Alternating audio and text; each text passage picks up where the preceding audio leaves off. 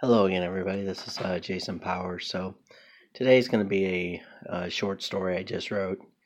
Uh, it's well, it's it's my life, so it'll seem like a short story, but it's it's true to form. I mean, I'll call it memoir like. It's pretty close to everything. I mean, there's very little detail. Anyway, let me get started on it, and you'll you'll understand where I'm going with this. So. Uh, Gross Anatomy of a Life, Dateline, 1987 1988. Rarely does one year encapsulate a person's entire life. The twists and turns of existence are normally not quite that linked, but bear with me on this walk down memory lane. I just turned 15 at the start of the 1987 school year. Getting through my sophomore year was not scholastically hard but this time frame saw conflicts arise that I did not have good responses for, as I was just a befuddled teenager. One was a bully. The next one, a girl I pined for, but reality kept showing I was neither suave enough or assured enough to turn a two plus a uh, year teenage obsession into a date at a Pizza Hut, and of course, a movie ending like eight days a week. The other realities were more personal, more disappointing, but at that time, one did not want to focus on the choices one should have made. The bully was an up and coming wrestler who was in my English class. Was what caused the ex- escalation from smartass words to us meeting at DC's Country Junction for a teenage middleweight title bout in front of 30 zit faced parachute pants wearing Cure and Depeche Mode listeners is not abundantly clear, but I got my shit handed to me. I was now 0 2 in my bouts since moving to Indiana in 1983, when the police dominated the charts and didn't care about teenagers fighting as long as they obsessively played their songs. The next bout was much more painful as actual tears flowed after the final bruises were applied to my heart. Julie was the cheerleader, I had fought, uh, fell for just an hour into eighth grade advanced English class. It was the first time I had ever seen her, as we were in the same middle, even as we were this, in the same middle school for already two years. This quirk was due to having two sections per grade school 61, 62, 71, 72, 81, and 82. I'd been in 61, 71, and then landed in school 82. The locker bays were separated by school as well. we had several classes together, and our names were conveniently close together, both JPs. So, from that point on, it was assured we'd become like the next Karate Kid couple. I would fight, haha, for her honor. I'd be the hero you're dreaming of. We'd live forever, going together. The glory of love. Yes, Mid 1980s John Hughes films gave delusions that short hillbillies from Tennessee would land the smart, snarky cheerleader that sat next to me in English. But of course, my guts at first were frozen. Instead of charming her, I intentionally annoyed her. Of course, for a period of months, I teased her, even as she said, Oh, you love me and you know it. I did, actually, but 13 year olds' eyes and hearts are fickly operated by their hormones. I finally did. Uh, I did tell her I liked her via the mighty "really like you" letter in the locker trick. From that point forward, awkward as as from that point forward, awkward was a good day. Others knew now, and for the next two years, when I wasn't asking about her or discussing her various equal or discussing her with variously insecure equally insecure teenage buddies that got somewhere on the baseball field with their love lives, my tongue and my further like you leathers were hardly memorable to her, I suppose. I finally lost this battle after the closest I ever got to being on a date with her. It was a drizzly all, it, it was drizzling all night at a Friday varsity football game. I normally didn't go to these games, but as Julie was a JV cheerleader, it occurred to me that it might be worth the time since there was an after game impromptu fall dance. After the high school band played La Bamba at halftime, with the rain and wind continuing on, the JV cheerleading squad took a seat for the night. It was getting slightly colder with the cutting wind to boot as my courage, or stupidity, finally pushed me all in on the attempts to tame the shrew. She wasn't a shrew. I offered her my jacket. She resisted. So then, I just tried to have a conversation with her while her cheer buddies chuckled and teased with their eyes aglitter with the mischievous looks of, of those knowledgeable on how damn awkward it is to make a move in high school on anyone in the socially superior class, that of jocks and cheerleaders. Nevertheless, I guess she began to feel sorry for me, or listened during the remainder of the game to how others talked, and felt otherwise for this one night. I took the barbs well the, uh, from the cheerleaders and the jocks alike. Nothing too bad, don't get me wrong. Still, Julie was more bothered by them than I was. She relented on the jacket and went and I went to get get us some hot chocolate sometime in the fourth quarter as the varsity squad was getting their usual ass beating. She asked me if I was going to play baseball that spring. Of course I was. She wasn't quite warm to me, but we got through the game.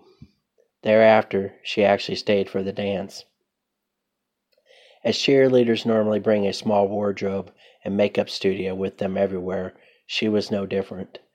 Me, I went to the restroom, tried to dry out, looked to clean my teeth by buying some gum, and then comb my hair, though at that point in life I had so much hair one could have filled several area codes with the spot with spotty coverage. The dance had all the 1980s feel. Lights lower than usual, a gym floor, multi-purpose room, with the bleachers on one side, six basketball rims on cables, two turntables, multiple cassette decks, a CD player stack manned by a $50 per hour DJ. Surprisingly, there was about 150 to 200 students at the dance. Our school had about 900 total, so good attendance. Julie came out with her hair up in a ponytail, which was unusual for her in being the 19, big 1980s or the big 80s. we didn't talk much, but I did dance with the group of gals, cheerleader ratio above 50%, that she hung out with regularly. During the slow songs like Don't Dream It's Over or Never Gonna Dance Again by George Michael of Wham, she would sit down. She wasn't going steady with anyone. That was the only reason I was even even got this far. She didn't get my jacket back right away after the game, so she had it on the bleachers next to her bag full of now wet cheerleader stuff. I made my way over to her during the next slow song, but not immediately.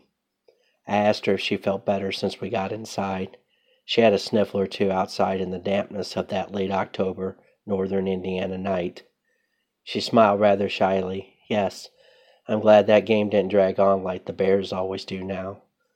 Yeah, Totally, I responded as the next song dropped.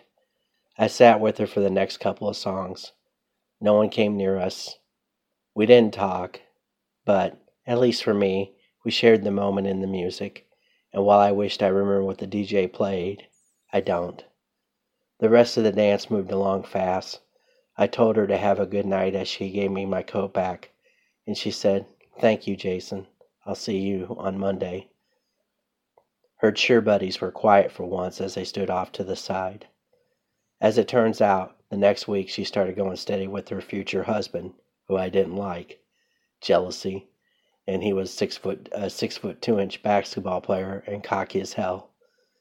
As for this one time in high school, we both survived a damp night, a dimly lit dance floor, and the social divide that most have experienced but rarely end in the glory of love.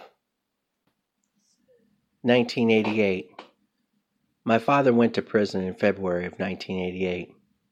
He landed at Fort Leavenworth for nine and a half years, though I had no way of knowing this immediately because it had been four years since my last conversation with him. The last positive and non threatening contact was in the form of a telescope around my 12th birthday.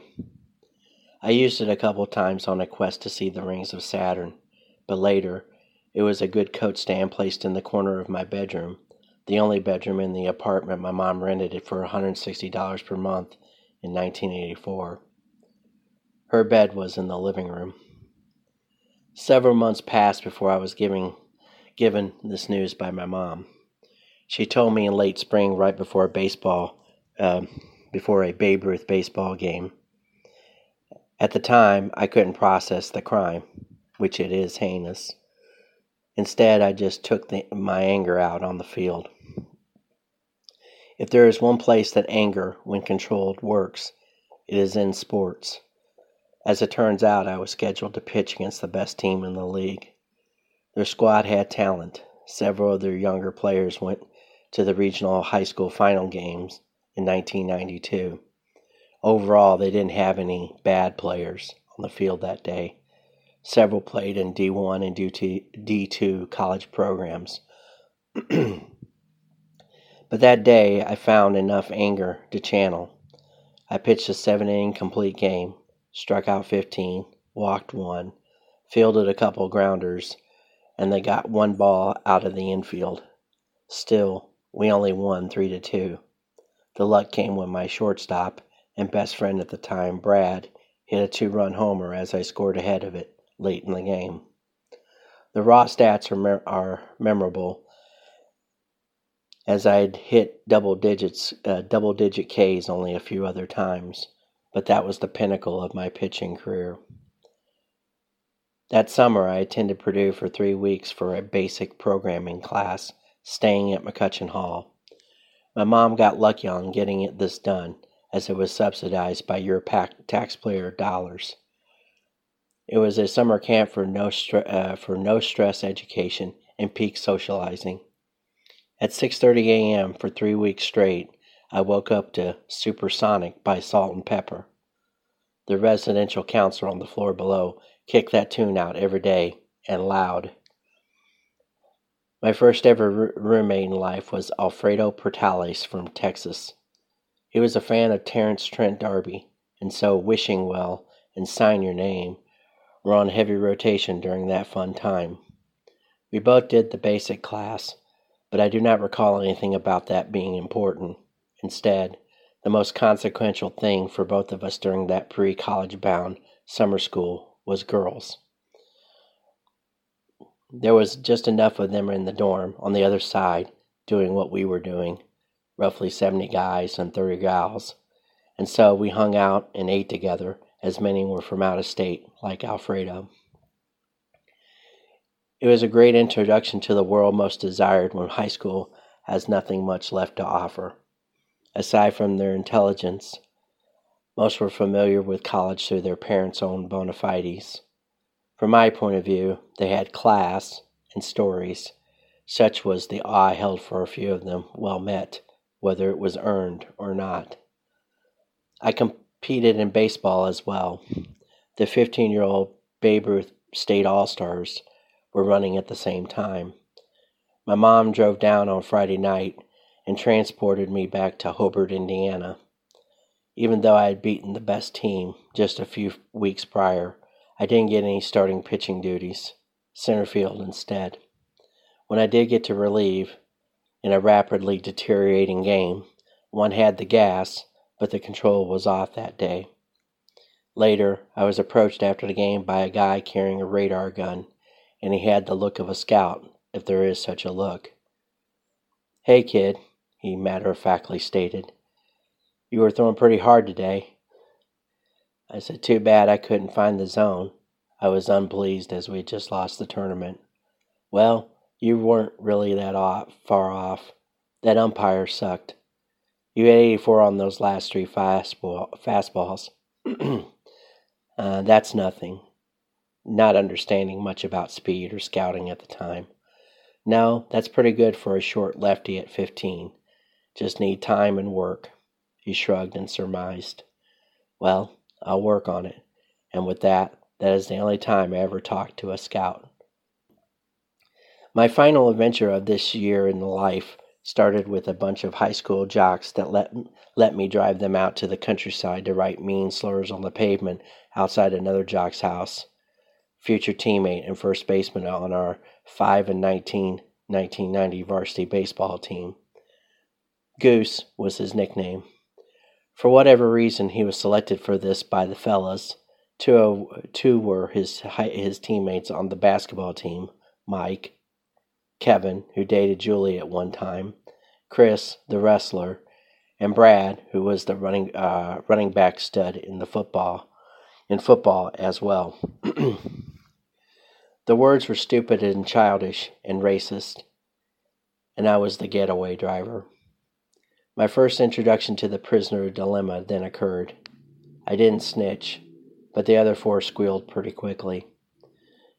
This was a, this was later compounded by my disrespect for the dean of students. I told him to fuck off. That obtained me a three-day out-of-school suspension.